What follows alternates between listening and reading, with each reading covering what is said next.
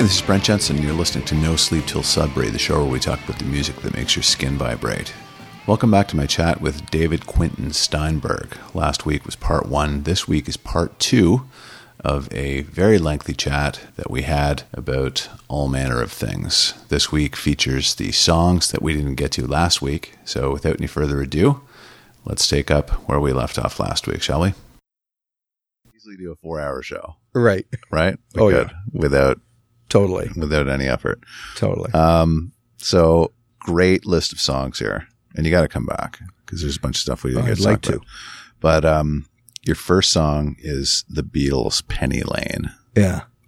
I gotta say that when when I saw your list, I was reminded of somebody who, and the, the Beatles are just so deep. Obviously, it's you know there's so much richness in that catalog. But Yeah. um, somebody said to me, "What's your favorite Beatles song?" And I froze.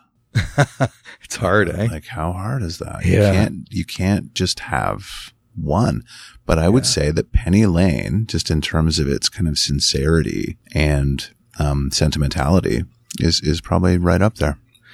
Yeah, I mean, for me, uh, the the reason the song hits me so hard emotionally is um, when I first heard it, the age I was. Mhm. You know, I was I was very young. Um, my family was traveling through Europe at the time. Mhm. We were in London, so it wasn't just Penny Lane. It was it was some other Beatles songs that were being played ad nauseum everywhere, um, and they got into me. They get into your soul that way what happens when I hear Penny Lane is I am instantly transported to childhood. Mhm. I have the feeling of being a child when I hear the song. Yeah. It, it's Pavlovian. Mhm. I can sit here and listen to music all day long. Penny Lane comes on and I'm like, oh my God, boom, I'm back. I feel like I'm seven years old. So that, that's why I love it. And yes, it's got that tremendous sincerity and a, and a wonderful use of instrumentation Mhm. and simplicity, directness. Um, I'm sure George Martin was a huge part of it, but what a beautiful song. They're, they're just singing about their lives and, and where they grew up and what they saw. Yeah. And there's no pretension. And that's the beauty in it. hmm I don't know if you saw it. James Corden did a little special with McCartney Oh, I sure did. and they went to the places named in Penny Lane, which Yeah. just blew my mind. Oh, yeah. yeah. Yeah. I mean, what was so nice about that segment is the points in the show where they got so emotional. yes. And I think Paul McCartney, whom I don't know, he, but he appears to understand the power of, of his music, the power of these songs. Mhm. How could he not? It's, it's been his whole life and he's been, you know, surrounded by so many people and met so many people throughout his life, I'm sure. And he knows the power of this music. It's fascinating. And boy, it is powerful. It really is. Like I could sit here and talk about all kinds of Beatles songs and probably put myself into tears for one reason or another. Certainly. Yeah. but see, I like the fact that he, you know, when you, when you, you see him in, in situations like that, when people kind of profess their love and devotion to, to that music, he appreciates it and you can see that.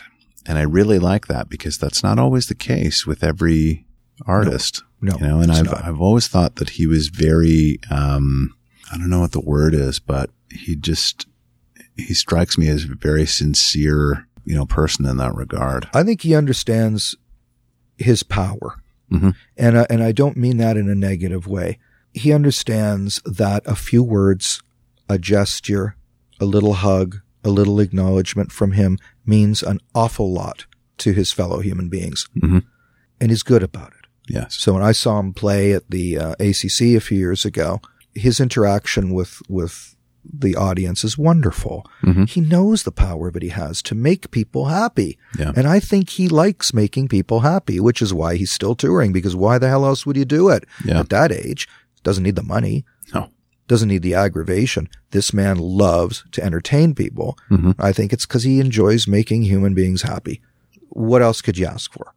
And when you get really down to it and you strip away all the genres and all the bullshit, that there is the king. Mhm. That is the king.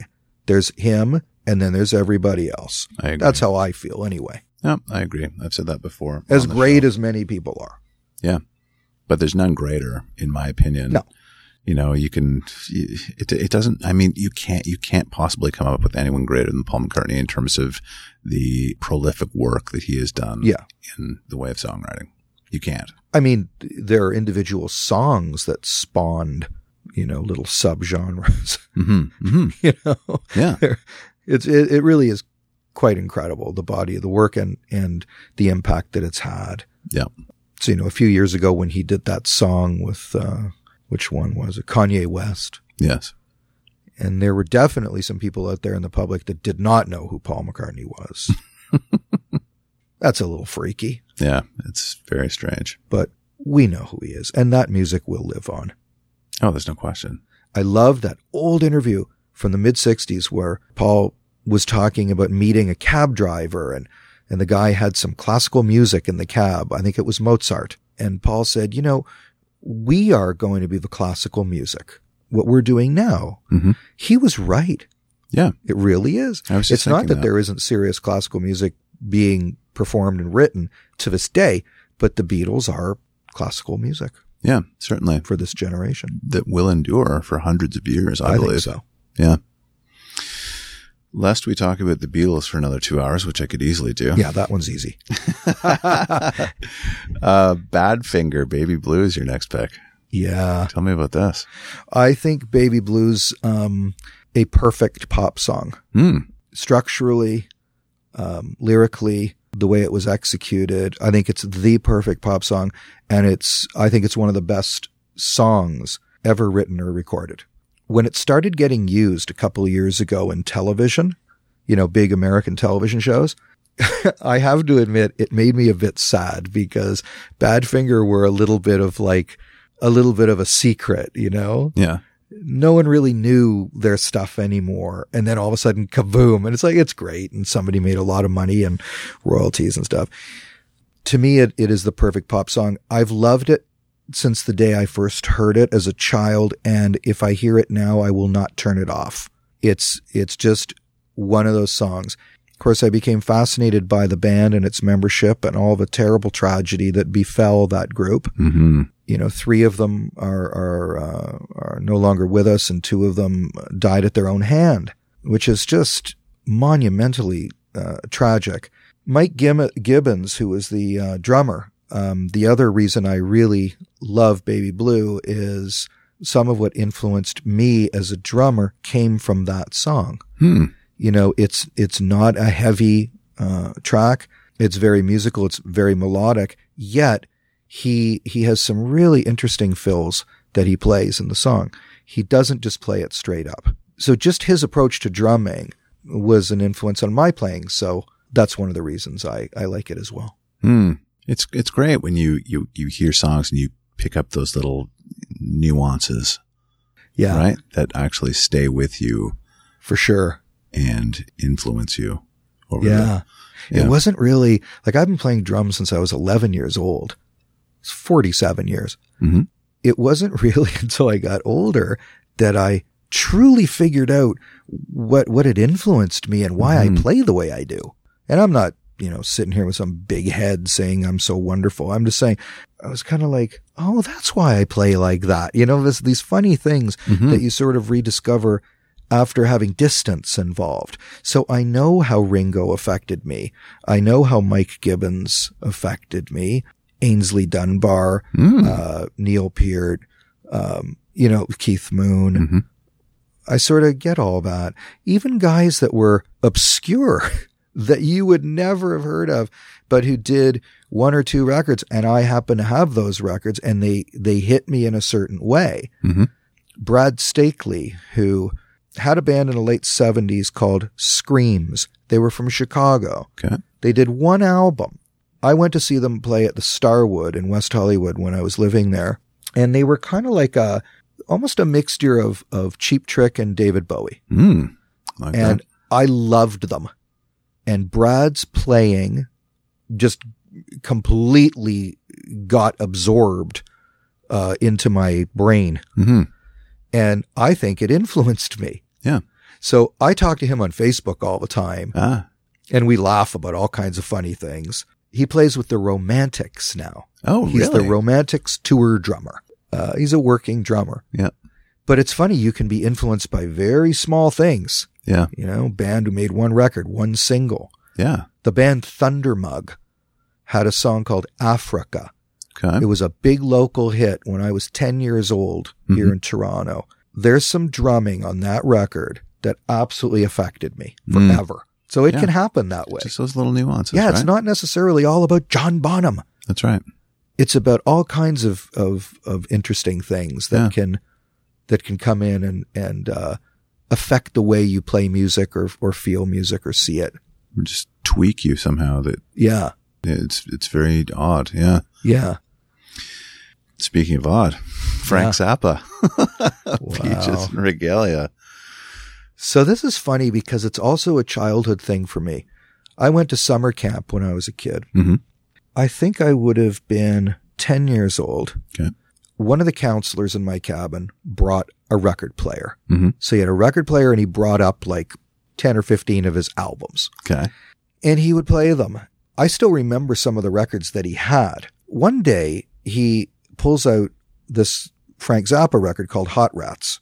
I look at the cover and in my little, you know, innocent 10 year old mind, I'm like, what in the hell is that? And who is that person? Yeah. What the hell? And, you know, I'm opening up. It was a gatefold sleeve. I'm looking at pictures of Frank Zappa and, you know, Ian Underwood and, and all the psychedelic coloring and the strange album cover. And I was like, are you going to put that on? And he says, yeah, man. So he puts on Hot Rats and I hear Peaches en Regalia. Yeah. And, um, I can honestly say I listened to the hit parade. I listened to Chum AM. I knew, I already at that age knew quite a lot of pop music and rock music. I had never heard anything like that in my life, Mhm. ever. And I was transfixed by it. Mhm. It was, um, strange, wonderful, melodic, cartoonesque. And as, and I listened to the rest of the record too. Mhm. Believe me, it all got into me also. It must be a camel, little umbrellas, gumbo variations, son of Mr. Green Genes. They're, they're all like, I can recite almost every note. So that song introduced me to a whole other world of, of, of music, strange music, progressive rock, which I got into as well very, very shortly after that. But that opened up that door for me. Oh, it's not all just like Dancing in the Moonlight by King Harvest, right? Right. Like there's all this other stuff out there. Yeah. So it was a door opener. And again, it catapults me back to that moment in my life. I absolutely loved Frank Zappa until 1978. So I'm going to say that I loved him until Zoot Allures. um, so without, without getting all, you know, um, Zappa geek on you, it's like everything from Freak Out, you know, all through Chunga's Revenge and Over-Nite Sensation and Apostrophe and all those records. Love them. I loved Zoot Allures. Where he lost me Mhm. was when he did Sheik Yerbouti, hmm more comedy coming in. I think it's the, the, the worst period in his sort of, you know, recorded catalog. Uh, I'll tell you something hilarious. When I was in law school, Mhm. one of our professors was really into Zappa. Okay. And he started complaining about some of, some Zappa records. You know, they're not good. They're not this. And he was starting to piss me off Yeah. because I know the ones that I don't like, but whatever. He starts talking. I said, let me ask you a question, man. I'm really curious. What was it? How many books have you written? Like law books? Mhm. And he went, two. And I went, okay. So what we should maybe do is when you've done 56, Yeah. we'll come back and we'll see how many of them are really great. Did you say this in front of the class? no, no, no. He was after class and he laughed. You know, it's like, it's, it, because the fact of the matter is, you know, Frank Zappa was so incredibly prolific that, Yeah. you know, yeah, he's going to make some silly Clunkers. stuff. And, and I hate that whole untouchable thing that some people have with artists where you're not allowed to say, you know, that some of their output wasn't great, but some of his output wasn't great. Mhm. And it, it was, you know, nothing of interest to me. The stuff that was great is, is so incredibly important to me. And as a figure, there were two people in music that did the same thing to me, Frank Zappa and John Cale. Okay. They're, they both come from backgrounds where they're using mixed genres and experimentation. They're both classically capable. Yep. Uh, John Cale as well. Plus they have attitude. Yeah. They have attitude. So Frank to me was kind of like this mad musical scientist genius who also was like a bit of a punk Yep. With the with you know and yeah he had his influences and everything like that but but this incredible originality and guts to come out and be that guy in 2019 hey it would be wonderful. Doesn't mm-hmm. take any guts though. Yeah. you do anything now. No one gives a shit. In 1966 go do the freak out album for MGM see what happens. Exactly. go record God Save the Queen in 1977 in Yeah. London, England, and go see what happens, right? This is what people don't understand is you have to look at the music in the context of the times in which it was done and to know, you know, what kind of social impact it would have, That's a really great point. you know? I think that gets lost a lot. It really does. And this is why I say Marilyn Manson was the last true rock star. hmm. Interesting. I firmly believe that because he was the last guy to really make us stand up and go, what the hell is this guy doing? hmm What is this all about? This is a little scary. I'm a little bit off kilter here. hmm You know, some, some people might say, Oh no, there's nothing scary about, Mar-" you know what? I went to see him at Varsity Stadium in 1997, I think it was Yeah. just because he was getting all this press. And I was like, okay, I can see that he's sort of kind of like this generation's Alice Cooper, but I want to check this out. Even though I'm an older guy, I'm going. Yep. And it freaked me out. Really. First of all, it was phenomenal. Yeah. It was powerful as all hell. And he was capturing a sort of, you know, really amazing horror movie vibe and all this stuff. Mhm. And, uh, I think he's the last real rock star Hmm. who else has come out and made us sit back and say, uh oh, Sam Smith?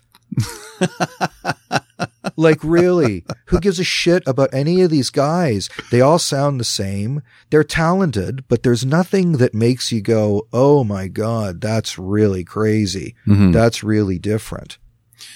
I'm not a fan of this stuff, but there was a band called Slipknot that Yeah. came out, Sure. I think, after. I'd that- put Slipknot in the same categories as Manson. Mhm. Yeah, certainly. They're doing something different. I can, you're right. They're like, they're hard to listen to. yeah. It's too heavy. It, right. Yeah. But it, it's, but in terms of the intensity, to your point about Manson kind of taking it a step further, because a lot of people tried what Cooper did and, Yeah. they, and they failed miserably often. But that's where Manson, you know, I- I think was very successful. And after that, Slipknot got people's attention. You know, the Yeah. music wasn't great, but it was a, you know, you're talking about in the same context that you're talking about Manson, Slipknot was legitimately scary, Yeah. I think. But you know what's interesting? When you are talking about musical artists that shock people, Yes. if we Yeah. go through history, hmm there's one thing that they all have in common What's the that? successful kind of shock artists. Mhm. And that is a great amount of intelligence. Mhm. Alice Cooper, wit, humor, intelligence. Yes. Manson, my God, he's got it in spades. Yeah. You look at anybody who, who kind of shocked us. John Lydon. hmm Have you ever seen John Lydon interviewed? This man over the last 40 years is probably one of the most entertaining interviews in music. Yeah. Yeah, he's hard to take and yeah, he's going to let you know what he thinks and he's going to be a pain in the ass, but God, is he good. Mhm. And Stiv Bators was very similar to that. Really? Oh yeah. These were complete personalities. When they were being interviewed, when they were performing, when they're recording, there, there's a complete personality at play. hmm It's not guys in, in their flannel t-shirts and their beards talking about their banjo playing. Yeah. Okay. It's, or I played on this guy's album, man. No, no, no, no, no. It was a, a personality. Mhm. You know, I, I, uh, worked with Gene Simmons a bunch of years ago. We got in this really funny conversation. Probably, uh, he was engaging in it because it was amusing to him at that moment. because he doesn't probably have a lot of conversations like that. we were talking about music. Yeah. We were talking about Slade, Mm. you know, and we were talking about old bands. We're talking about the Sweet. And I got into this conversation about, you know, when I first started listening to Kiss, it was 1974. I was 13 years old. I, for, for six years, sat there wondering, who are these guys? What do they look like? What planet are they from? And he started laughing and he said, he said, yeah, in those days, what did he say? Alice was a, a psychotic axe murderer. David Bowie was from a different planet. Mm-hmm. We were comic book heroes. And I, and I said, yeah, and I miss that. I do too. I, I miss it. I miss the mystique. The mystique and the mythology. It was so great. Yeah. You know, it was a, a really interesting conversation. I'm sure he's thought about these things four billion times over the Oh. course of his life. And been But, reminded of them. but, um, but it's a fun conversation to have, Absolutely, it would be you know? because it's it's hundred percent accurate. Yeah. If you think about that, there was a mythology. Yeah. There was certainly a lot of mystique because there was a lot of distance between you know the fan and the artist. I remember hearing some guy. It was in the early '80s. It was some some artist. I don't remember who it was, and he was on Q107, and he was having an interview, and he started talking about his record deal. You know, the A and R guy came out, you know, neg- negotiated the record deal and uh, and the advances, and I, and I I was with my girlfriend in the car, and I said, "It's over. We're coming to an end. Rock and roll is dying." Mhm. Who wants to hear about your stupid record deal? Right. Are you kidding me? It's like, because I come from that world where when you're on stage, you're on stage. Yeah. So sorry, I don't want to, you know, see some guy picking lice out of his beard playing his, uh, his acoustic guitar and, you know, talking about his record deal. I could give a shit. Yeah. You know, to me, it's like when you go on stage, you have an obligation to, to communicate and entertain. And But that's my generation, man. yeah. Well, It's not too. Every generation It's not. or every it's, artist. It's not today's generation. No, but That's I'm sure, sure. some artists feel that way now. Mhm. We just don't know exactly which ones, but I'm sure we could sit and pick some out that really are, um, that really are sincere and are, that are the real thing. I would never ever venture to say that, that there aren't some artists that, that out there that are sincere and Oh, there's don't no really question. believe in what they're doing because there are some great ones. Yeah. And some of them don't stand a chance because the business is so hammered. Is is there even a business? Barely. Yeah. I, you can't. Yeah, I totally agree, Dave. You can't throw a blanket on these things. Generalizations are what's killing the world right now. hmm Everything's a generalization. If you're an old white guy, you think this way. Yeah. If you're, if you don't do A, B, and C, you're not diverse or you don't support diversity. Everything's a generalization. U.S. politics, well, maybe ours now too, right and left, all generalizing. Mhm.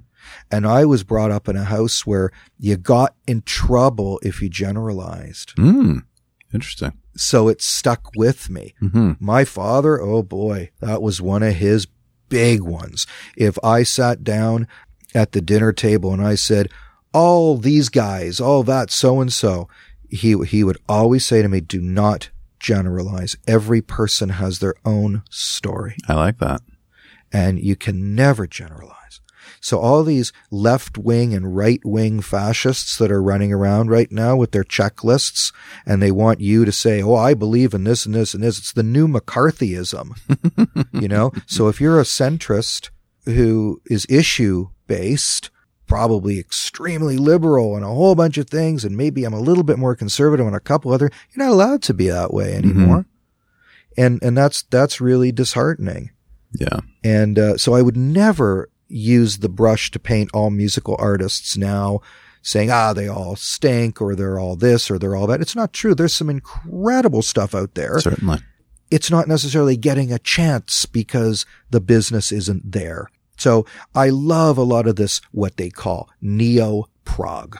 Mm. It's new progressive rock Okay. some of these guys are absolutely astounding and the music's great. You know, I guess the, the, the sort of pinnacle of that would be Steven Wilson, who's from Porcupine Tree. And he's the guy who's done a lot of the remixes of these classic old albums by Jethro Tull and Gentle Giant and Yes. And I really love what he's doing. And the guy's masterful. He's Mm. not an insincere, or sorry, there's not a, uh, uh, uh, yeah, there's not an insincere bone in that guy's body. Uh-huh. He's all sincerity. So yeah, that's where our Frank Zappa talk led. that was a pretty big. Uh, all right, David Bowie, Life on Mars. oh God. So it's like, first of all, such an incredible song. Oh yeah, and it's so brilliantly written and and executed and produced. Yeah. But what that song uh, did for me, again as a young guy, was uh, just like Frank Zappa. It opened my mind. It was another door. It was theatrical. Mhm. It was dramatic. It could have been in a film. yes, Um, it evoked pictures in my mind. It's a miniature movie. Uh, captures the genius of Bowie so well. And it was, interestingly enough, somewhat early in his career. It's on Mhm. the Hunky Dory album. Yeah. How amazing. It just opened up that whole other part of the world. this whole record, really. Yeah. You think about Andy Warhol, Quicksand. Yeah. When you talk about the politics of, of, of music, we were talking about that before, and the context of the times. Mhm. If you went to see that Bowie Museum Yeah, I did. exhibit, Yeah. so you'll remember, and I remember, people hated him. hmm I'm not talking about people that knew music and loved music. I'm talking about the general society, the grown-ups. They hated him. He was androgynous. You didn't know if he was gay or straight or both. That drove people nuts. Mhm. The same people that used to make the bars close in Toronto at 1 a.m. You know, it's like they hated him and everything he stood for. And now, of course, it's all reversed and we celebrate him and we celebrate what he brought to the table Yeah. and how he opened our eyes. And he did open our eyes. Oh, certainly. And I listened to Bowie. I listened to Queen. Queen 2 was the one for me. It did the same thing. Yeah. It was like, holy jeez, like there's this whole other part of, of society where incredible music is coming from. And I couldn't have cared less about their gayness or, or straightness. I, I couldn't have cared less. It was what was coming out of the grooves on those records. yes. He was the one who brought that to me and so many other millions of people, right? hmm Almost in an unspeakable way. Yeah. Would you turn that song off if it came on? Never, never. It's Ever. so gorgeous. Yeah. And you know, you said earlier, it sounds like it's from a film. It really does. Yeah. Like it's just so Visual. the orchestration of it, and it's just Yeah. very grand. It's a grand song. Yeah. Yeah. And I think Rick Wakeman played piano on it hmm I think so. from Yes. And isn't it funny how you get a little bit of that cross pollination of the music that you love and then realize there are all these kind of weird um, combinations of people. Phil Collins from Genesis, Hmm. the good version of Genesis with Peter Gabriel. I loved Phil Collins drumming. He played on John Cale records. Hmm. Rick Wakeman played on David Bowie records. Aynsley Dunbar from Frank Zappa's band played with David Bowie Oh, I didn't know on the. Diamond Dogs tour. Oh, really? album. There's a lot of cross pollination amongst musicians that you love Mm. in the funniest ways, you know? Which makes perfect sense. Yeah. All of a sudden you start thinking, wait a minute, is there like some kind of string running through all of this? Mhm. Maybe there is. Well, that's what I was saying about the genealogy. It Yeah. makes perfect sense, and and it validates your love for these things, doesn't it? Yeah. Yeah.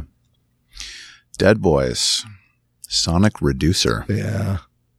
So it's one of the great punk anthems. And just because I ended up playing with Stiv Bators didn't mean that I wasn't a big Dead Boys fan. They were my favorite punk band. Hmm. So when I was 15 and 16 and really got into the new wave, as we called it, uh, Dead Boys were my favorite. hmm And why were they my favorite? Well, in retrospect, I know exactly why. They were a combination of Alice Cooper, MC5, Stooges, Dolls. They were very aggressive and they played mid tempo. Mm. They weren't playing too fast and they were pretty good players. There was some very solid rock and roll thing that was happening there with real, with real reckless abandon attached. So it was the first punk album that really, really grabbed a hold of me. If I were to identify a couple of strange things in my life, I've been calling this the karmic boomerang. Okay. I talk to my wife about it all the time. The karmic boomerang. It's when something happens to you, you have experiences, you get to know people, whatever, and it comes back in your life in the strangest way. Here I am as a 15, 16 year old starting to really get interested in punk rock. One of the things that absolutely freaks me out is I see the damned on television when I'm babysitting. Mm. In 1976, they were so subversive and so different.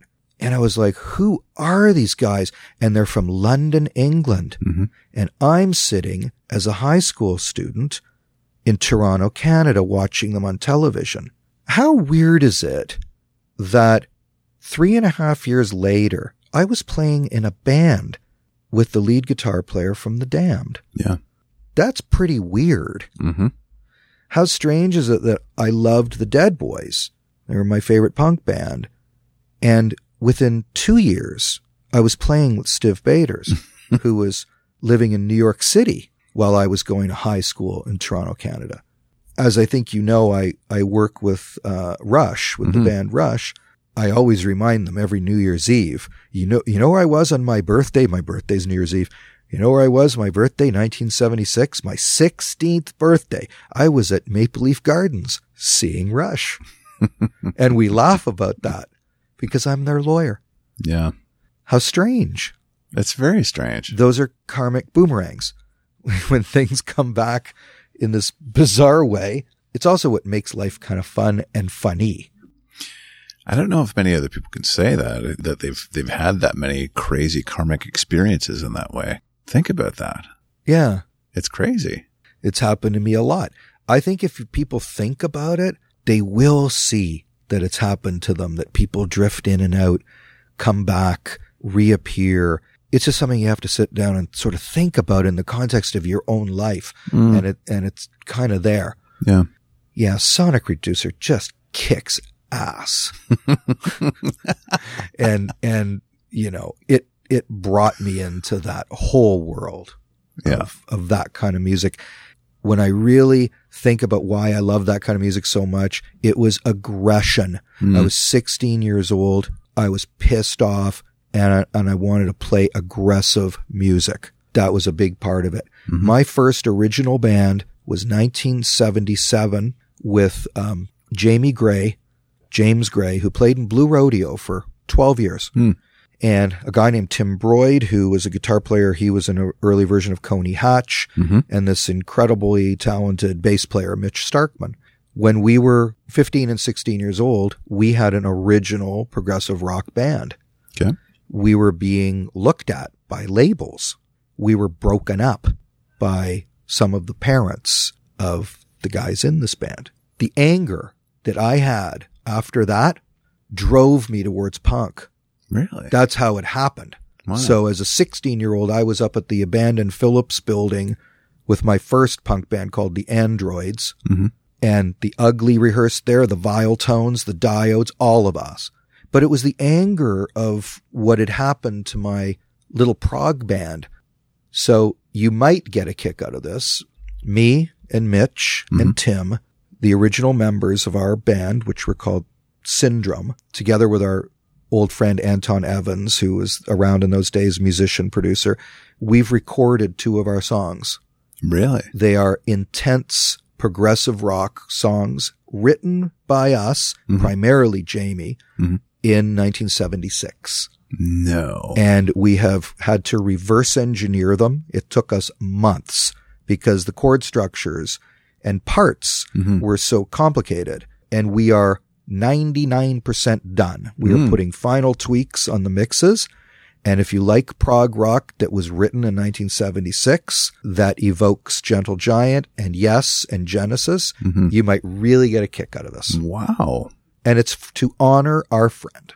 Jamie died five years ago Mm. at 53 years old. He was a, a, a mad little genius, that boy. We wanted to do do this for him. We wanted to do it to like honor him. It's not about making money. It's not about touring. It's not about selling merch. It's not about nothing. It's about our soul. Mm-hmm. We just wanted to do something soul satisfying, and and boy, has it been soul satisfying. Yeah. And the vibe in the in the studio when we've been recording and stuff is just there's just a lot. Not to sound like one of those hippies, but there's just a lot of love in the room, boy Yeah. And a lot of laughter about Jamie. So it's a real nice celebration of, of his life. That's great. When So- can we expect to hear this? I will, I will be done, uh, on the two and I can get them to you probably in the next few weeks because we're, we're basically done. We're doing final tweaks on mixing right now. The guys are real perfectionists, particularly Anton and Mitch. I've kind of checked out. I said, guys, I can't, I'm a punk guy. I, I don't, you know, I was done weeks ago. They're talking about pull that down two T- dBs and, and pull this down and what system are you running that through? You know, I'm leaving it to them at this point. Good. But, but it's been, uh, such an incredible experience. And going back and learning parts that you wrote Mm-hmm. 42 years ago, Yeah. that was somewhat odd, but yeah, it's been a, a wonderful experience. Wow. And we're, we're very proud of ourselves for doing it. You should be. And we know that Jamie's going to get a kick out of it wherever he happens to be Mhm. right now. mm-hmm. So I will definitely play them for you. That's great. Please do. I'd love to hear them. Two more tunes. This is an interesting pick. It's a Rush song, Nobody's Hero from Counterparts. So Yeah. what's the story behind this?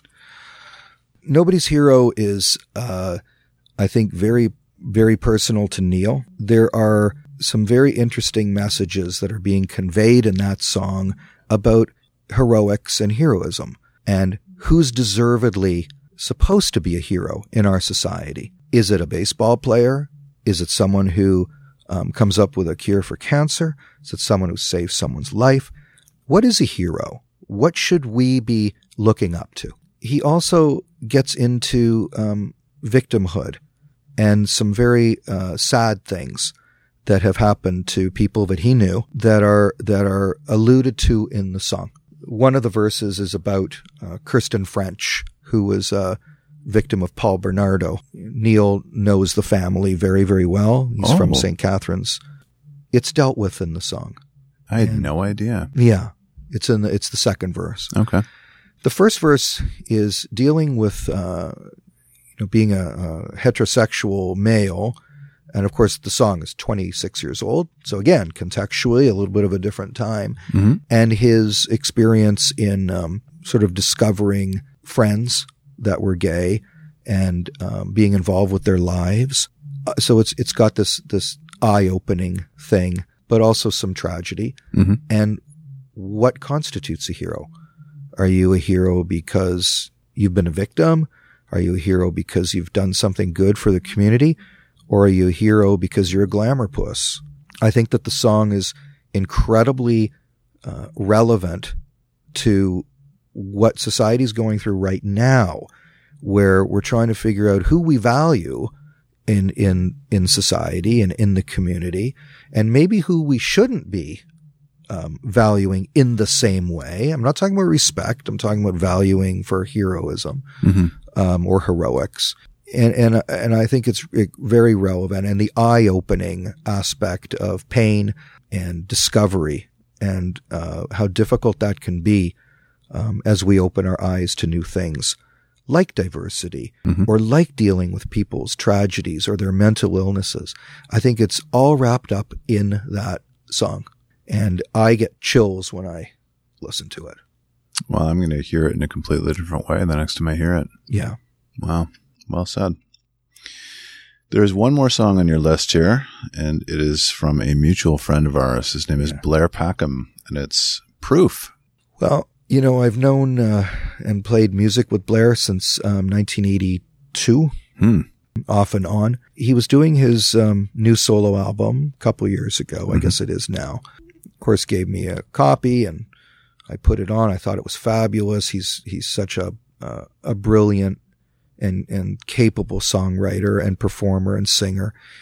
And I was listening, and all of a sudden, I get to the song "Proof," and it hit me so hard. And it wasn't after three listens or 10 listens. It was one listen. you know, the way he sings, the lyrics are not hidden. He enunciates his words. You know what he's saying, and there's a directness. Then we've had some musical evenings where, you know, Blair's performing solo, and I'll say, you know, do you want me to come down and, and play some brushes or something? You know, yeah, yeah. So we've done that, I don't know, half a dozen times over the last year or so. And uh, it's very loose. It's very fun. Not talking about the Jitters reunions, but the Blair performances. Mm-hmm. And when he does proof, I find it very, very difficult to keep my emotions in check. Yeah. It's, it's that kind of song. So what is it? It's about, as he describes it, I think he started writing the song thinking he was an atheist through and through, and he ended the song by maybe not being totally sure. Mm-hmm. That doesn't mean it's, you know, a, a conversion song, and it doesn't mean it's a religion song. It's hardly that. It's about analyzing your own spirituality and figuring out where it all fits in. And not to speak for him, but the way I hear the song is it's about sort of an inner awakening vis-a-vis your own personal spirituality, your own questions that maybe you have with a positive edge put on it. You know, so much of uh, discussion around religion and, and belief in God or whatever it is often has arisen out of a negative event. Why did that house burn down? Why did the, the plane crash? Why did the car? That's not what he's doing in this song. He's doing the opposite. He's saying, is there something that exists? Maybe there is, but just look over here. Look at these wonderful things that happen. These things that give us a certain feeling. It's gotta mean that there's something there. Mm. But we don't have to give it a name. It's like the antithesis to Dear God by XTC. Well, isn't it funny? Because that was one of the songs I had on my list. Are you serious? Yes. And I was like, I don't have room for Dear God. How about and, that? And I love Dear God. So do I. But you know what? As far I wanted to put in one kind of spiritual type messaging song, that's the one for me right now in 2019. Mm. Dear God is a different period. Yeah. And by the way, the message of Dear God has played out now so many times that it's kind of like, yeah, you're right, Andy. It's true.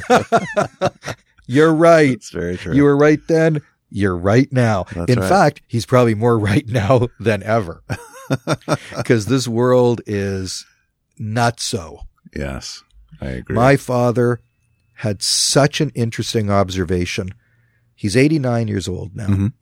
but about 10 years ago, we were having this discussion and he said to me, when I was a little boy and I read a lot of science fiction books, so we were talking about late 30s into early 1940s, and they would be these fantastical stories about technology and sci-fi and all these things that, that humankind was going to create. Mhm. He said, I always thought that together with the advancement of technology would be an advancement of morality Mm. and ethics that would go along at the same time so that humans would advance together with the technology. And he said, I came to realize it's only the technology. Mhm. Humankind has not advanced. And I'm not talking about, you know, the folks that are working at the Out of the Cold program and the good people that are involved in, in various, uh, philanthropic, uh, you know, activities. I'm talking about the world, the world, you know, and I don't have to think too deeply about it. I, I, I can open up my phone right now and tell you about the, the two school shootings we've had in the last week. 2 Mhm. Mhm. where two young boys who were who were defending their classmates and trying to save lives died in the process and Saudi Arabia executing 37 people because they put something on Instagram. I see what my dad's saying Mm. and uh, and I think it's true. To me, if the world survives very much longer, and I'm not talking in our lifetime, I'm talking whatever, it'll be AI that'll destroy us. Because at one point we will have, I hate to sound like Stiv Bators, he was a master conspiracy theorist. But at one point, Brent, Mm-hmm. We're going to have robots that are going to look, feel, act like the opposite sex. Mm-hmm. This is going to destroy us. I was in Japan last summer and I saw a female robot with facial expressions, eye movements that were following you across the, the hallway, Mhm. smiling, talking, wearing a dress. I was like, oh boy. Yeah, I was reading about that the other day. We're headed to the end, man. This is the stuff that's going to kill us. Stiv was so funny. I will just, I'll just lay two really, really quick ones on you, and Sure. you'll see what I mean. In 1978, a video game started. It was all pinball. Mhm. A video game came out called Pac-Man. You remember it? Yep, Then a second one called Space Invaders. I do. You remember that too. Mhm. Then a third one, which was more challenging and more difficult to play called Asteroids, Yes. where you'd be following all these things and blowing them up with the little stick. So we're at 7 Eleven on Fountain Avenue, West Hollywood, right by where we lived. And I'm playing these games. Bators is there, comes up to me, and he says, You know what these are? And I went, What? He said, They're training the kids. I said, Who's training the kids? The government. Training us for what? For war. I said, What kind of war? He said, In outer space. They're training us to fight. That's what this is. Mm. So put a pin in that. And then let's go to present time. Who is the military interested in these days? Kids who are video gamers, who know how to shoot people, that have had that, that training on video games. He was right. Mm. Now, I don't know if it was the government that was making the machines. I don't want to sound like a kook, but, but you think about what he was saying. It's very interesting when you put it in today's context. Mhm. His other one, which was much funnier, was McDonald's. You know what McDonald's are? I said, what? They're feeding stations. What do you mean feeding stations? He says to me, they're the same everywhere, no matter what city you go, no matter what country you go to. The McDonald's is the same. It's the same product, tastes the same, package the same. They are training us to eat at feeding stations because there's not going to be food available Mm. through overpopulation. They're training us. Wow. I love that one. Jeez. Out of his fucking mind, but hilarious. He had all kinds of great conspiracy theories. Mine is all about AI. Well, I think that our compulsions and our greed will eventually be our undoing. Yeah. I really do think that. So It's human animal behavior Mhm. that prevents us from being careful, cautious, from pre planning, Mhm. from treating each other with a certain base humanity, Mhm. baseline for humanity. Yeah, Yeah. It, it doesn't exist. And it's getting worse. It's not getting better. It's getting worse. you see the progression of it Yeah. over the decades for sure. It will be our ultimate undoing.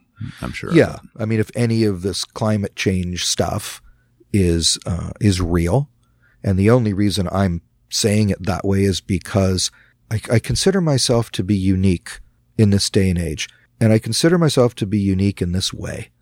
If I am not an expert, if I don't have knowledge, I shut my fucking mouth. Mhm. And it's one of the things that's become a real problem.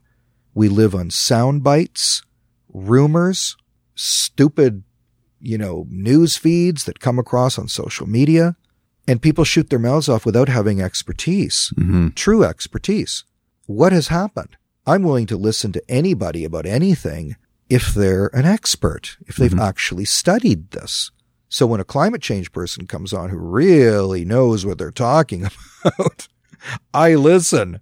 I'm not interested in listening to kooks and sound bites and, you know, politicians who have gone and, and watched a couple of TV shows and now they're shooting their mouths off. I hate it. Mhm. I have a great amount of respect for people that that are experts and who who have studied and, and then have a position. And then I have a great amount of respect for people who are calm enough to listen to it. I'm not talking about hate speech. I'm talking about just this, like science. Mhm. Let's have the discussion. Train me, teach me. I love that. But don't browbeat me and chase me around with a pamphlet that I'm in a, you know, a petition that I'm supposed to sign because you want me to sign it. Mm-hmm.